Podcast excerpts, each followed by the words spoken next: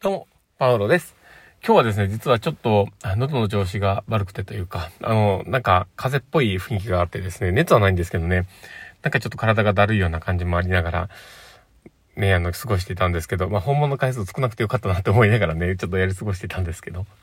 あーと思って。で、途中でね、えー、今日ちょっと事例を書こうとかってこういろいろね、調べてはいたんですけど、もうね、なかなかまとまらないのね、事例書くのね。でもどうしようかなと思って。もうね、まずは起こったこととか全部ね、こう、拾っていかないとね、もう、わかんなくなっちゃうんでね。まずはこう拾う作業をやってたら、めちゃめちゃ時間かかっちゃって、ダメだなぁ全然進まないと思ってるんですけど、まあ、他にもね、いっぱいやることあるんですけども、とりあえず今日はそんな感じでエネルギーを使ってしまって。で、まあ、そこの中でね、ちょっと自分のご褒美としてね、えー、この前から言っている、あの、ちょっと軽く惹かれるかもしれないけど、あの、少女漫画のですね、えー、君に届けをこう読みながらですね、あの、やってたんですけどね。でもこのね、もう本当にもうね、たまんないなって思うんですよね。こんなにこう、恋愛って素敵なんだって思いながらね、こう、何語ってんだろうなって。ま そんなこと思いながら、こうちょっとそういうね、あの自分へのご褒美もありながらこう漫画を読んでいたわけですよ。まあそんな感じでですね、あの今日の放送もね、入れていこうかなと思っております。で、今日もね、ちょっとまた真面目な話をしようかとは思っておりますので、最後までお付き合いいただけると嬉しいです。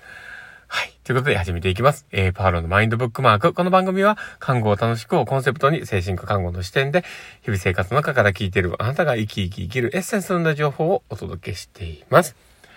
はい。ということで、えー、今日も収録を始めております。皆さんどうお過ごしでしょうか、えー、今日はですね、どんな話をしようかなってところなんですが、えー、今日は検索窓は自分の知らないことは調べれないよっていう話をしようかなと思っています。で、え今日なんでね、この話をしようかなって思ったかなんですけど、まあ、実はですね、あの、今日、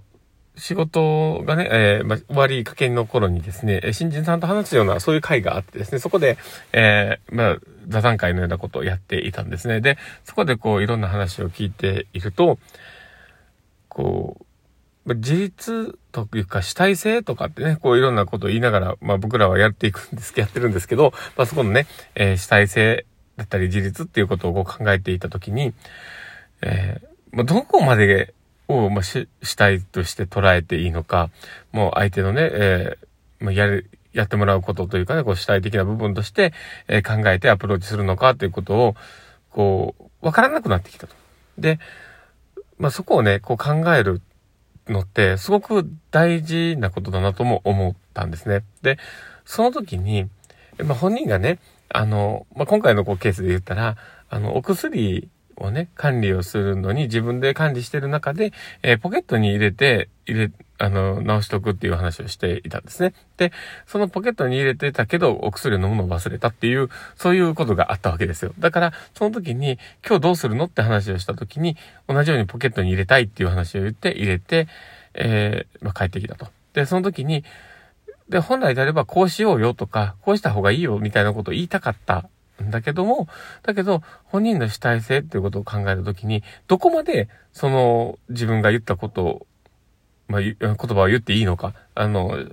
そこがね、し、まあ、命令的にならないように、えー、こう考えていて言わなきゃいけないかなって思った時に難しかったっていう。で、ただでもそれを言ってもやるかやらないかはあるけど、でも、もう言いたかった自分っていうところと、その主体性っていうことを考えた時に、すごく自分の中で矛盾をしているようなことを感じたみたいだったんですね。で、まあ確かにそうだなって思うんですよ。で、ここでね、悩むのって、その主体、主体的にな部分っていうのは、じゃあどこにあるかなんですけど、まあ自分自身が、えー、同じようにやりたいってとこが、本当に自分の考えだからね、それは主張してもらって、えー、まあ全然いいと思いますし、それをやりたいんだったらそれをやっていいんですけど、ただまあ、あの、それって確かに同じようなことになるよねっていうのは、もう、まあ、想像すると思うんですよ。で、その中で、じゃあ、えー、まあ、主体的な部分をもっと広げていくためにはどうしたらいいんだろうを考えたときに、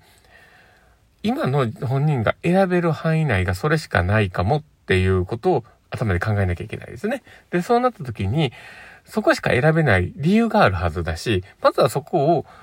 詳しく聞いて整理をするってことがまずは大事なんじゃないかなと思うんですよね。で、ポケットに入れておかなければいけない理由。で、そこが、あの自分が良かれと思ってやっていることではあるかもしれない。で、ただそこって、あの、もしかしたら、あの、他の視点を入れたらというか、他の、こういう風なやり方もあるよねとか、えー、こういう風な、え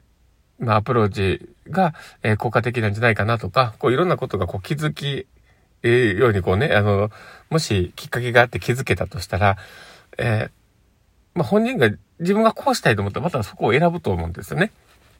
だけど、見えてる世界が今見えてるものしかなかった時に、選べるものがそれしかないっていう状況が起こってるかもっていうのは考えなきゃいけないんですよ。だから、あの、この、まあ、この検索窓の話をね、したんですけど、インターネットの検索窓って、インターネットって膨大な量の情報量があるものに繋がっているはずで、でもその検索窓に調べようと思って調べれるものって、自分の知っているものしか調べれないんですよ。その単語とかね。一体これが何だろうっていうのが、知ら、知ってるものしか調べれないですよね。で、じゃあ、全く自分が知らないものを知ろうとしたときに、どこから拾うかというと、落ちてる情報か、えー、誰かから伝えてもらったこととか、えー、